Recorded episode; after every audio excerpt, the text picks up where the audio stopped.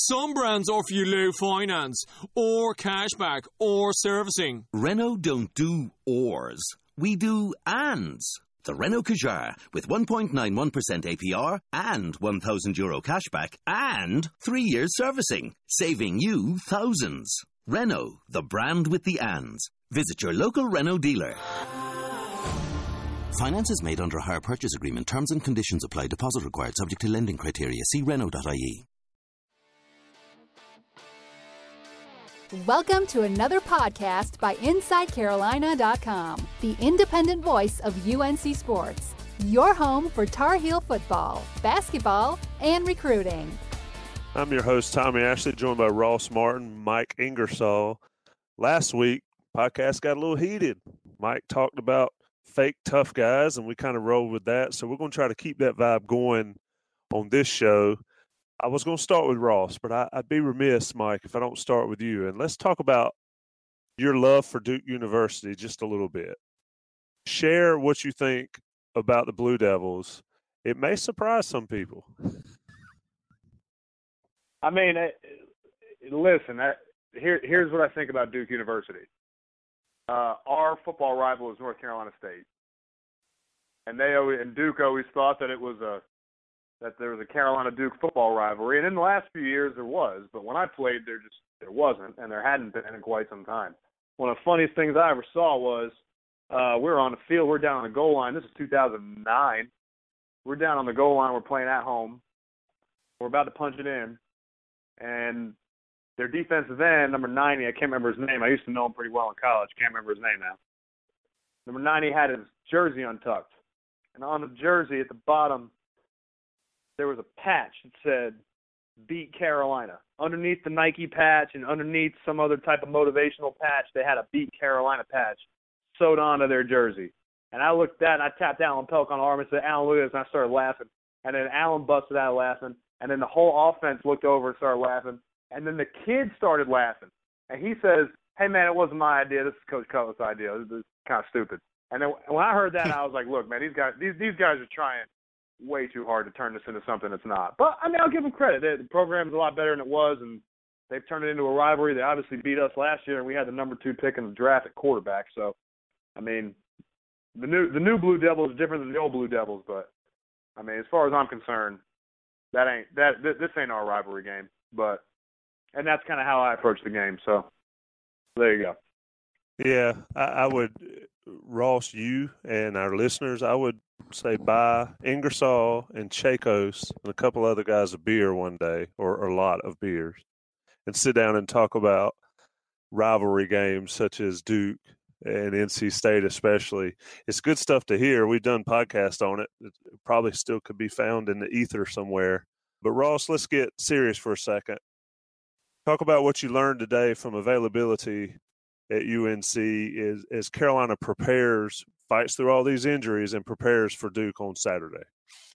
Yeah, I mean, one thing on the Duke rivalry, real quick. I mean, this is a huge game when you think about the implications for the rest of the season. I mean, if UNC loses this game, they're one and three, and they're they're own one in the in the Coastal. So you got to think about where this game is in the season, the who the competitor is. You know, Duke's what three and zero with some wins over some Power Five teams. You know, how good are they? We're not sure because they've they beat a Northwestern team and a really bad Baylor team they're three and zero, oh and they're rolling. And you know, this could be a kind of a pivotal game in UNC season in terms of, you know, if they win this, they're two and two, and they're heading to Georgia Tech, one zero oh in Coastal, and the season looks a little bit different than than one and three heading to Georgia Tech and Notre Dame and some other tough matchups. So, I mean, I know I agree with uh, with Mike that it, it, NC State is the football rival. But what Cutcliffe's done at Duke is is huge, and they've definitely turned things around. And it, it, the game definitely means more, and it's definitely something the team can't overlook. But moving to uh, you know to what we heard about today at practice on uh, on Tuesday afternoon, obviously I asked Coach Cap about the offensive line. That's a huge concern because now you know Cam Dillard's been out, Bentley Spain's out, and William Sweet's out. I mean, those are your top three linemen. I think in, entering the season, those are the three that are most important: your bookend tackles and your center. And I, am not sure what's going on with Sweet. You know, uh, I wasn't at the game up in uh, in Virginia but it doesn't look like he's going to play. So that means you're going to have Charlie Heck, who's played, you know, parts of three games and started one maybe two games, and then you have maybe Mason Veal, and then some some banged up guards in Khalil Rogers and, and Nick Polino, and then you have your redshirt freshman center and, and um, JJ McCargo. So I mean, that's where it starts. Stud center. That's Yeah, where we I mean- got our new stud center, JJ McCargo, my man. That's right, and he's performed well, but still, it's a banged up group. You're not going to have Thomas Jackson. We'll learn a lot more on Thursday. Look for that injury report on Thursday. I've heard from multiple sources the injury report is going to be a crazy injury report with a number of names missing from this game and from guys that could potentially be out for the rest of the season or at least miss a lot of considerable time. And these aren't just, you know, walk ons or, or backups, these are starters.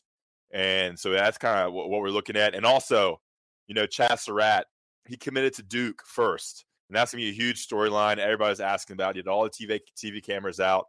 And so it's kind of that storyline. That's what everybody's going to be writing about. I'm going to write about it tomorrow morning. Chaz Surratt committed to Duke. He flipped to UNC. Got that dynamic. He's a, he's the starting quarterback now for the Tar Heels, and that's just an interesting thing to kind of follow uh, heading into this game. Uh, Ross, you still want to take me up on that bet about Marcus McKeithen playing before this season's out? Gosh, I don't know. Yeah, you got the question on Twitter about whether this re- this true freshman from South Carolina, Marcus McKeithen, is gonna gonna you know still have his red shirt. Yeah, I don't know, man. It's the depth is slim they're now gonna- with with me. They're going to start burning shirts. They're, they're, they're going to have to, and there's just not a there, there's no way they're going to be able to avoid it at this point. I was hoping that we'd be able to maintain a three tackle rotation there, and we'd be okay with that. We talked about that last week. As long as we had three tackles and William Sweet and Charlie Heck could still play, and if Bentley Spain was healthy, we had those three guys. We're good. And now we we we're missing 66% of that equation, and, and I just don't see. I, you know, fans might like to hear this. You you don't want to hear this. You, you don't want to. You don't want that true freshman coming in and playing. You know, he's not like that kid they got up there at Tennessee that was number one overall recruit in the whole class, and he's starting at right guard, and that kid's an animal. That kid came into college ready to go. There's a reason McKeithen is redshirting, and that's not a knock on him. He just needs to develop. Most linemen do. I, I don't know, but I, I'm, I'm gonna tell you what they keep they keep burning half their roster on the injury on the injury report. They're, they're gonna have to start burning some kids' red shirts, and that's that's good and bad. You know, if you're a kid that wanted a red shirt, that sucks. If you want, if you came in and you wanted to play, it's great for you. But Man, you uh, got to think about I mean, I- what point do you bring Spain in with that with that right hand injury? I mean, at what point do you just kind of play him with a with a club on rather than putting out a true freshman? They might get torched on the edge there. I mean, that's I- such a dicey spot. that's another that's another thing you got to think about too. I mean, we talked about moving Bentley Spain, maybe putting him at right tackle so you can have that inside trail hand that's not injured, since his right hand's the one that's hurt, and his left leg is the one that's hurt. It kind of lends itself to letting him play on the right side more comfortably than the left from the injury standpoint. But I mean, dude, you you you might just have to. You, you might just have to put him in there hurt. Mike, I talked to your buddy Chacos, and he said, why not put him at right guard? What do you think about that? Well, that's actually not a bad idea because you got help from the center in most pass protection, and frankly, with the stuff that we're doing, we're running a lot of we're running a lot of outside zone and that's and sweep plays, which is what's going to have to happen in the game plan now. Coaches know this. I mean, they know what they're doing. When you're this banged up up front and you've got basically band aids trying to hold back a break in a dam on the offensive line, you're going to have to start getting the ball outside and get it outside quick so you you don't have to rely on the offensive line to do a whole lot of downhill blocking. Putting Bentley Bentley Spain at guard, not not necessarily a bad idea because if you if you hit if you hit the ball outside real quick, I mean, how much does he actually have to do at guard? Right? I mean, not a whole lot. I mean, he can get he can get beat. He can let his guy go. I mean, on the first level, he can do whatever he wants. Really, what makes him valuable is he's athletic enough to get up on the second level and make a play. So, yeah, if we're running a lot of outside zone plays, a lot of stretches, a lot of sweeps, a lot of jet sweeps, things like that, he's actually pretty valuable as a guard because he can get up on the second level where he can cut guys down and doesn't even need his broke hand, right? So he can be effective in the run game from that standpoint. In the past, pass protection, he's got help from his center, and if they run full slide protection, he's got help from his guard. So you know, Brian Chacos is, you know, don't don't don't don't let the physical appearance fool you. Okay, But he looks he he looks rougher and rougher by the day, and and when he listens to this, you know, it, he's losing more and more hair by the day. But he, that's just because he's such a smart guy, and his scalp can't contain the the sheer power and heat coming off of that machine of a brain he has. So his hair just melts away. Yeah, So that, don't- that's don't be- that's what I've been saying for years. For me be, personally, Don't be fooled by don't be fooled by Brian Chacos' just terrible appearance. He's a smart guy. I'm I'm going to send him the link of this show and then deal with his wrath. I guess Saturday at the Carolina Club. Ross, Well- did you get a sense um, on Tuesday that of any kind of offensive approach? I know you talked to Chaz Surratt. I mean, is this a game he could sling it all over the field and see what happens? I mean, they're not giving us the offensive game plan, but I think with and I mean, Mike can speak a little bit more of this, but with a you know kind of a banged up group, you don't get the ball out fast, and that's kind of what they've done the season, the whole season. You know, jet sweeps, you know, short passes on slant routes. You know, the, those those quick outs they've been doing, just get into the playmaker's hands, getting it kind of in space with with Mike, Michael, uh, Michael Carter, and Jordan Brown. I think you'll see a lot of that.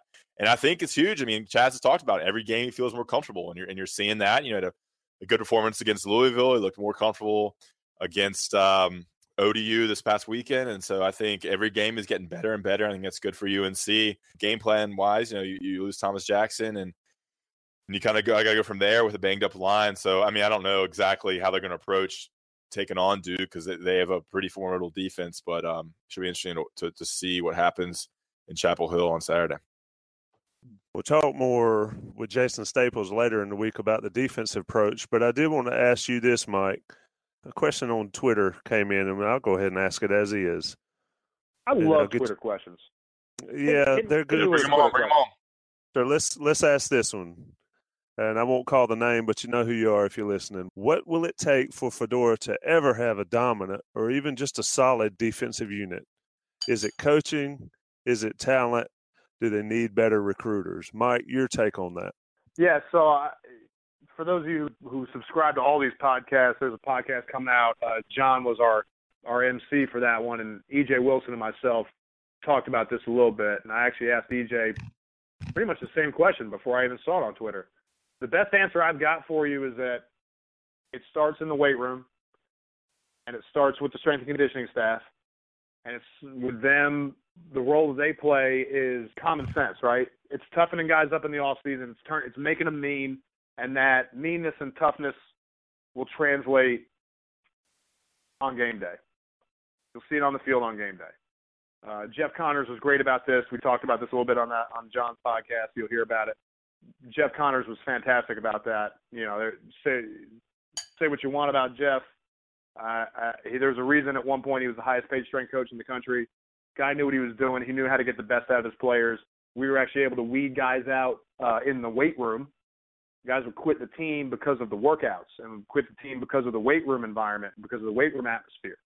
We didn't have to waste our time out getting getting out to practice and then then weed them out and cutting them loose. They would just weed themselves out just from the workouts, which you know that's the kind of stuff you need. That's no you know that's that's that's no messing around.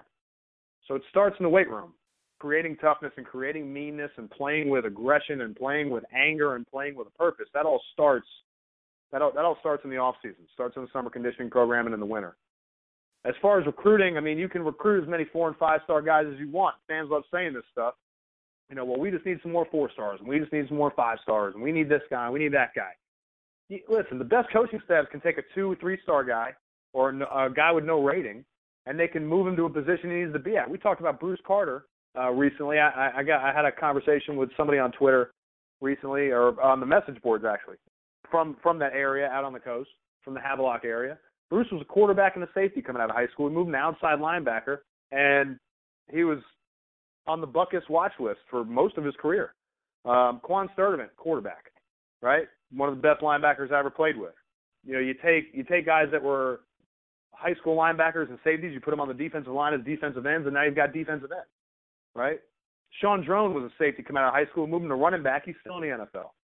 You know, that, that's that's just what you have to do. Johnny White was a corner coming out of high school. Uh, Kendrick Burney was a receiver. You know, you, you move these guys around and you find their natural position, and the best coaching staffs know how to take a guy who wasn't that highly rated and coach him up and get get the most out of him and turn him into something he wasn't. And again, if you listen to the the podcast that we did with John, EJ talks about himself and uses himself as the anecdote, uses himself as the example. um, guy that came in and wasn't, you know, he was a two or three star recruit coming out of high school and ended up being a leader on the defense and got himself drafted by the Seahawks as a defensive lineman. Never played D line in high school, so it starts in the weight room. It's all about development. It starts in the weight room and the off-season conditioning program. It starts with your strength staff, and then that translates onto the field. And then you take your your your lesser recruited guys and you turn them into something because you found a diamond in the rough. And again, the best coaching staffs can develop those guys that other people didn't really want. So fans love saying we need the four star, we need the next Jadeveon, you know, we need Jada, we need Jadeveon Clowney, need this, need that. No, you don't. You need Robert Quinn, right? You need EJ Wilson. You need uh, Cam Thomas, two star recruit coming out of high school. That's who you need. That those are the guys you need. You need Bruce Carter, who's playing safety out in Havelock High School. Let me jump in here. I mean, I think this team, or at least under Fedora, they've had the talent. I mean, you look at what the offensive line was supposed to be this, at the beginning of the season and looked pretty darn good. And I think they have the talent to compete in the coastal. Injuries, development, you know, people going to draft early has obviously hurt uh, what Fedora can do this season. But you know, 2015 with a mix of, of Butch Jones recruits and and Fedora recruits, they won the Coastal last year. They probably should have won 10 games, but they won eight games and obviously had the talent to beat a team like Florida State, which is a top 10, top five recruiting team in the nation every year. They had the talent to beat Miami as well. So I think the talent, you know, is on this roster. Obviously, I think improvements can be made. Certain positions, you know, I'd like to see a little more defensive line talent at times and, and offensive line depth at times, but I think the, uh, the, the talent is there. Uh, it's just some things recently have kind of hurt the ability to to get those guys on the field. Obviously, there were some issues in wide receiver recruiting. The fact that there's not like a when when Bug, Mack, and Ryan left, there was a huge gap in talent. I think have had some misses there at certain positions uh, in the sophomore and junior classes and senior classes. Well, I'll tell you one thing too, Ross, and, and, and here's a here's a tangential point that I think might actually play more to to answering that Twitter question we just got about whether Fedora can field a a dominant defense, right? When we were here, some EJ and I talked about both just amongst ourselves and again on the podcast with John. The gist of it is we have chants and we have nicknames for position groups uh, for for the fan. Offensive line, road Roadhogs. Defensive backs, Rude Boys. That's the one you see the most of. Defensive line, their pregame chants, D line, Showtime. The difference between classes that came before us and what it seems like we currently have, and this lends to this play this plays into what we were talking about last week with the fake tough guy stuff that got so much traction that you know where you know we it got a lot of attention on the message boards and and got a lot of listens on the on the podcast and thank you guys for that. We appreciate that. That kind of stuff the d line showtime chant the rude boys moniker that stuff is earned right? And there's there's history in some of that. Rude boys got started back when Dre Bly was here right? Mid 90s and it carried on all the way through up until about a couple of years ago. There was an attitude that was passed down. There was a culture that was passed down in that position group year after year, class after class. All those guys played the same. They played with an attitude. They were mean. They were ball hawks, right? You had some up years, some down years, but for the most part, you had pretty stable secondary play. We've had a drop off in that, right? But a lot of the current players from the last few years and going into this year and moving forward, right? They love the Rude Boys title. They love the Rude Boys nickname. They put it on their they make their Twitter banner and they make they they're constantly shouting it, and they that's how they identify. And, and, and the problem is with that, with the defensive line doing the D line Showtime chant that John Blake brought, right with him, that uh, EJ's class adopted once they earned it. The problem with those uh, rallying cries and with those nicknames and stuff for your position group is that you got to earn them. And these guys, I mean, I'm just going to call it like it is. They haven't earned. And this is what we were talking about last week. They have they they do more talking than producing, right? And they want to fly under the banner of those of those position group nicknames and those those rallying cry war chants, pregame chants and stuff that we have as position groups that we take pride in that have been passed along from class to class. They want to play under that, but they don't want to do the things necessary to earn it. Right? You've got to earn that stuff. And you earn it through the way you play. And until then, I, I don't know how Fedora wants to implement this. If they ever want to do, I, I don't know if they take it as seriously as we did, which in itself is a problem. Okay, if they don't, But at some point, you shouldn't be allowed to, to use those chants, and you shouldn't be allowed to use those nicknames until you play to the level required, to the level that is commanded of those nicknames and those chants, right? And those those those personas, because that's really what those position groups entail. They're personas. And the one example that I that I that I use on John's podcast is the running backs. Okay, that group, okay, the dog pound, that group. You saw it with starting right around 07, 08. Okay, you saw Sean Draughn got moved over from safety, and there was a new attitude amongst the running backs. Okay, then you had Sean, you had Johnny White, we got Ryan Houston in here, we got some size. They were mean. All right, got they they they ran hard. They might not have ran for 100 yards every game, but they ran hard and they punished people. Right, and then AJ Blue got here, and AJ Blue changed that position group. AJ Blue was a guy who just ran his he he he, he ran with a purpose, right? And we saw who he was. We knew where he came from. He he had a, and I'm talking where he came from in his life. He had a ton of respect in the locker room, and no matter how old he was, he whenever he stood up and he spoke, we listened. Well, he was a freshman, sophomore. We listened to that guy. We saw him get hurt. We saw him come back, be productive. Right? That attitude that AJ had has since spread through the running back group. Okay, and it really that's where you saw the turn in that position group, and you see them earning the dog pound name, right? The position group nickname.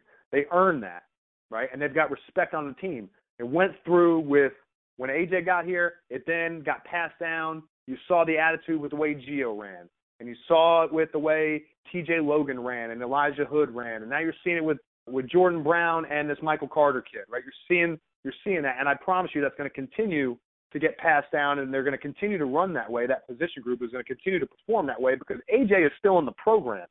Right? Fans who don't know, he works. He's, he's one of our strength and conditioning coaches. Right? These are things that you have to earn. Right? Players in those position groups got to hold each other accountable. And on defense, you don't get to you don't get to call yourself a rude boy. You don't get to do the D line Showtime chant if you're not getting any damn pass pressure. Okay? You you don't get you just don't get to do it. And at some point, someone's got to walk into those meeting rooms and just pull that from them until they can earn it back. Maybe that's a little over the top. Maybe that's a little too rah rah. I mean, I don't know, but that's. I'll tell you what. We respected the older guys when I was there. We looked up to those guys, the guys that had come through the program before us, and we wanted to make sure that we played in such a way that respected them and paid homage to them. And we didn't want to let those guys down. Brian Chacos was always around the program. And I always looked up to Brian. I give him a hard time on his podcast, but I still look up to Brian. He was when I was a freshman, he was the one older guy that took me under his wing and showed me around, and I always felt like I owed it to him and to Scott Lenahan and to the and to Ben Lenning, to those guys that, that that were there when I came in. I owed it to them to play hard and to play well. And if I didn't, then I wasn't just answering to myself. I wasn't just answering to my coaches. I was answering to the people who came before me. And I think these guys have lost that. And if you can hear it in my voice, it pisses me off. And if any of these guys listen to this, it pisses off a lot of the alumni.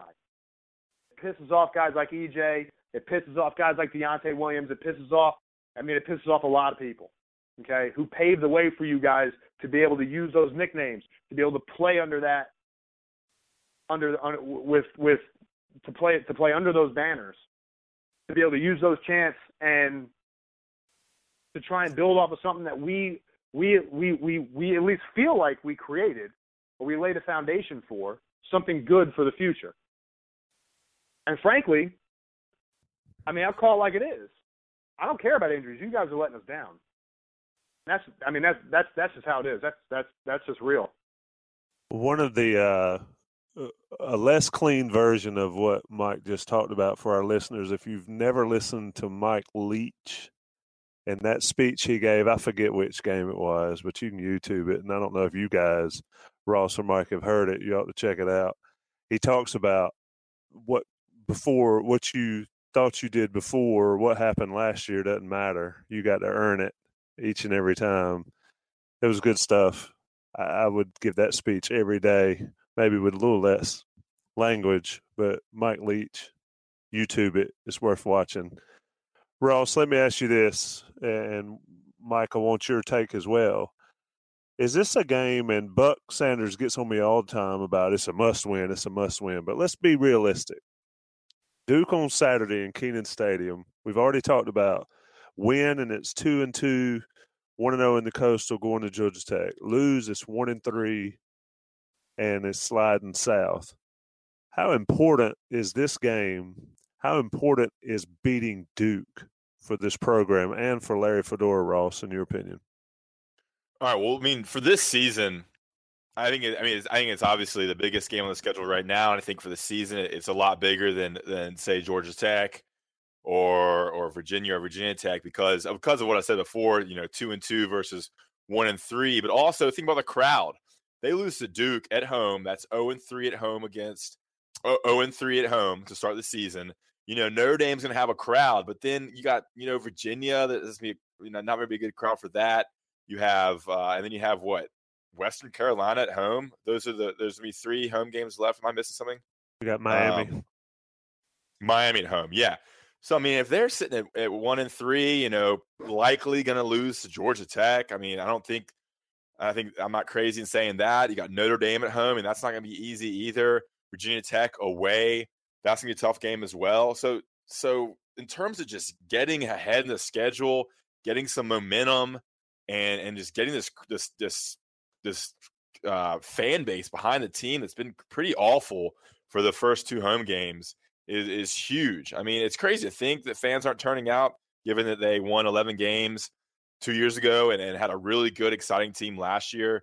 But they aren't turning out, and, and this is kind of the last stand to kind of state their case to the home crowd. Yeah, and, and in terms of, of Fedora and this team, I mean, as much as as NC State is a rival, you know, Duke is the second most team. There's some recruiting battles to win with playing Duke. There's just that pride, that bell, you know, and and just performing well in front of your home crowd. And I mean, Fedora needs some mojo in, in this in this uh, program right now, and a, a big win over a division opponent is huge. I don't think I'm you know blowing people's minds by saying that. And so that yeah, that's kind of what I have to say about that. And one question for Mike though, shortly. What did you think, Mike, when you saw that uh, the bell painted with the split colors last year with the Duke and UNC down the middle that kind of blew up the internet? I guess in the fall of last year.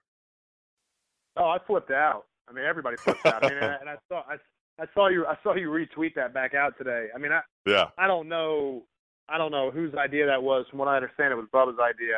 And you know, listen, man, from from an alumni standpoint, a, a lot of us looked at it like when we found out that it was Bubba's call, with all, with all due respect to Bubba, look, man, you're you're new to this.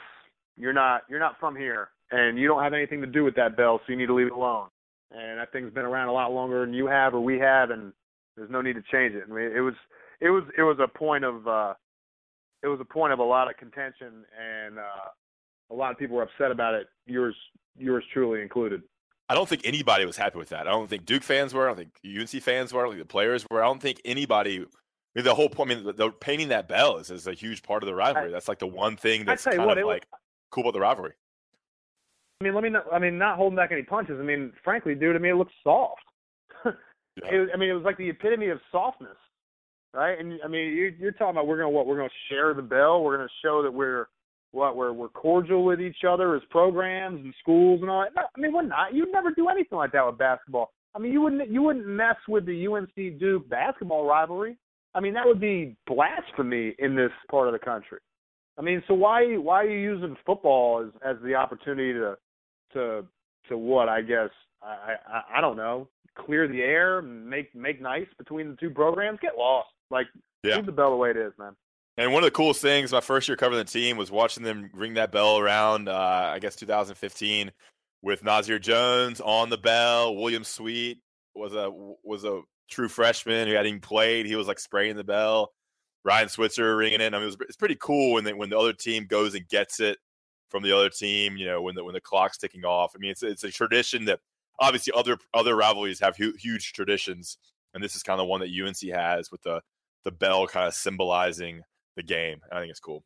Yeah, it's the one trophy in all these rivalry games too. We get to rub it in the other other team's face that they lost it. I mean, the other, you win the up there, you know, Minnesota and Michigan. You win what is that? You win like a like a leather helmet or something. You win up there, or like a something some lumberjack. A Paul Bunyan axe.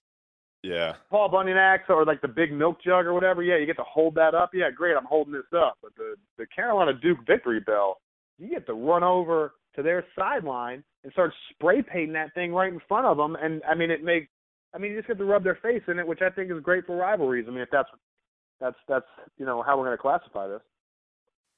Last question, Mike, since we're on this roll. Fan support in Kenan Stadium. It's a chicken or the egg type thing, but as a player, a former player, Yeah. what did you expect? Or or did you even well you had to care, but talk about it. I mean, we from 2000. I, I can't remember 2007 exactly. I know that we had to roll out because this is back when Kenan Stadium was a horseshoe and we had the old academic center down there, and we didn't have seating. We just had the big lawn with the North Carolina logo and the little grassy patch we had back there, and we would roll out temporary bleachers. I remember we did this for the Miami game when we played Miami in 07. We beat them here. For a few other games, we rolled out those temporary bleachers because there wasn't enough seating. I can't remember if every game was was packed like that, but I know 08, 09, and 2010 we set attendance records at the school for football because every single home game for three straight years was sold out, and it wasn't just sold out like we sold the tickets and then people didn't show up. I mean, it was sold out. There was a butt in almost every seat. So I mean, it was back then 63 or however many 65,000, 60,000, however many people sat in the stadium back before we had the Loudermilk Center. I mean, it was 60,000 plus strong every single home game. So coming back now and seeing half the stadium empty, I mean, it's it's disheartening, you know. And I don't know if that's because there isn't enough excitement being generated around the program by the current coaching staff. You know, I talk about Butch Davis a lot. He did a lot of good things here. Um, one of the good things that he did was he was really big on fan engagement and generating buzz for the program and him going out himself and generating buzz around town and on campus with megaphones and all kinds of stuff to get people in that stadium, and it worked. We were also loaded with NFL talent, which helped too. But I mean, that those teams were as exciting. I mean, I frankly, I think the Mitch Trubisky team last year was more exciting than any of the teams that I played on. Mostly because they could drop 50 points on on anybody any week, and Mitch obviously was the number two pick in the NFL draft. So I mean, for the games last year to not be sold out. I mean, I went to the Cal game. We had a big alumni tailgate for the Cal game that Garrett Reynolds set up. And there was a group of 15 of us that walked in together. And instead of sitting where our tickets had us sitting, we just went and sat like I think it was on the the end zone closest to the Kenan Football Center. Um, sat on that side on our sideline, like 10 rows up because there was 25, 30 open seats right there in the bleachers where we could sit. That shouldn't be happening. Not for a season opener. I mean, it's Yeah. fans fan support in Kenan Stadium is lacking, and I I think there's I think part of the problem is there's nowhere to tailgate. I think another part of the problem is that the university seems to want to make it as difficult as possible for people to go to the game. Now they got this clear bag policy, right? So you can't, and they implemented that one week into the season, which doesn't make any sense. And then I think there's, you know, there's there's a lot of, uh I mean, what's what's what's the word I'm looking for? There's a lot of, uh Excuses. yeah. There's just there's there's always there's always expectations, and those expectations for the fans, I think, end up the fans end up getting let down every year. You know, at some point during the season, and there's just not enough excitement to fill that stadium right now, and I don't understand why. I Yeah. I I think the team is better than people are giving it credit for right now. Kenan Stadium is a beautiful place to watch a football game. It's right in the middle of campus. It's not that hard to get to. The school can do a better job. You know, they kind of do with Stadium Drive and tailgating the way they did the Dean Dome with the people who donated. And you pay all this money and you get the primetime parking spot, and in the Dean Dome you get to sit down by the court. Well, that's where the students should be. Stadium Drive is where the students should be allowed to tailgate and set up tents and get rowdy. Okay, that'll help. That that'll help the atmosphere. But you know, the universities in that regard putting money and donations over fan experience. So, uh, you know, I, I don't- know. I have a lot of take, takes on this, and pretty passionate about it. I mean, I think it's been pitiful recently. I think it's been pretty pitiful last year when this team was really, really good. I mean, the, the 2015 and 16 teams were super exciting. I think Fedora's offense is is the most exciting offense that you know any you know modern UNC fan has seen in terms of this explosiveness. But I think there's so many factors in play here. First of all, I was in school at 04 to 08. And, and honestly, the technology has changed so much in terms of when you can, how you can view the games, the experience in your home, the size of the TVs, the fact that I mean, when I was living in Nashville, I'd go to buddies' houses and we'd have you know three TV, TV set up, so you could watch an SEC game, you could watch UNC play, and you could throw on some Big Ten game. You have all the top twenty-five games right there to watch, and that honestly, that's better than going to the game because you can have your own, you know, have your own drinks, have your own food. You're not spending nearly as much money. You're with all your buddies. You're in couches, and that's a super, you know, enjoyable, pleasurable experience compared to going into the stadium. So I'm obviously UNC knows this. They've tried to create more of a family atmosphere, make it more of a full day, full weekend experience. But I don't think it's really catching on with UNC fans and UNC alumni. Multiple reasons behind this. You know, you can look at the parking. Parking's horrible. Tailgating's horrible. They're making some changes with tailgating, which I think is a good sign. They're opening up more tailgating areas. I agree they should shut down Stadium Drive, but I think there's some safety issues with that terms of how emergency vehicles can get in but yeah, I mean, there's there's let me see what what other things there's in terms of stadium. I think um, the blue zone, you know, kind of looks bad. You you kind of increase the seating there, but that's never going to be full because all the families are inside. So that kind of makes the whole stadium look weaker in terms of, of the attendance. I think in terms of how Butch rallied the troops of what Mike just talked about. I think I think none of this is to put on to blame on Fedora in terms of what he's put on the field. I think he obviously has been very encouraging to fan support, and and he's doing all he, all he can do in terms of winning, which obviously helps attendance. But yeah, you got to go I into agree. fraternity houses. You got to go into fraternity houses, go into sorority houses. There needs to be more students there, more students early. There's just got to be more hype around this program because you know you, you lose a couple games, the fans stop coming, and then it's win his basketball season, and that's just horrible. Because I mean, I think the atmosphere around an awesome UNC game when they're winning and, and you know it's it's a packed crowd is so different because ever since I've covered this team, you get there at noon. You know, I'm talking recruits around 11:30, taking pictures, and the stadium is 15% full.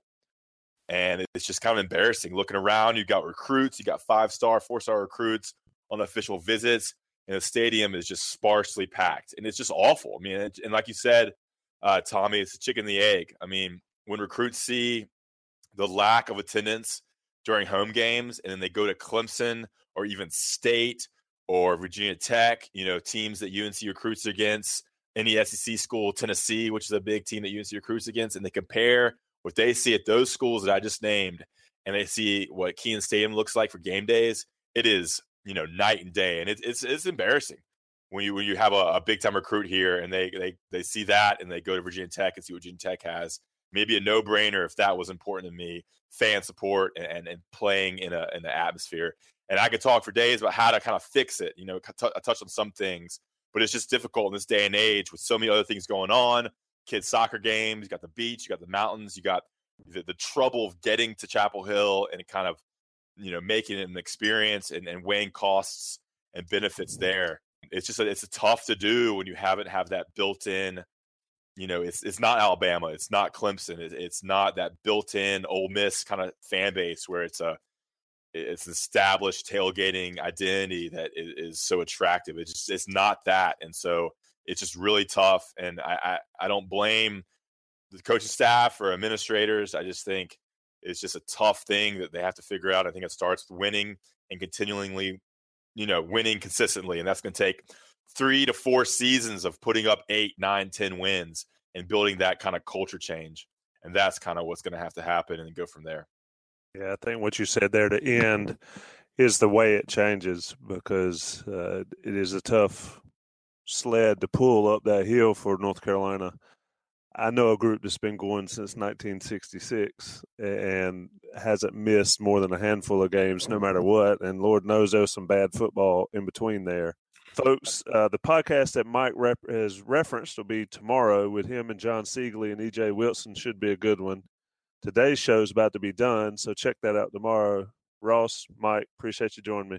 All right, see you, Tommy. Thanks, Tom. Thanks for listening to InsideCarolina.com, the independent voice of UNC Sports, your home for Tar Heel football, basketball, and recruiting.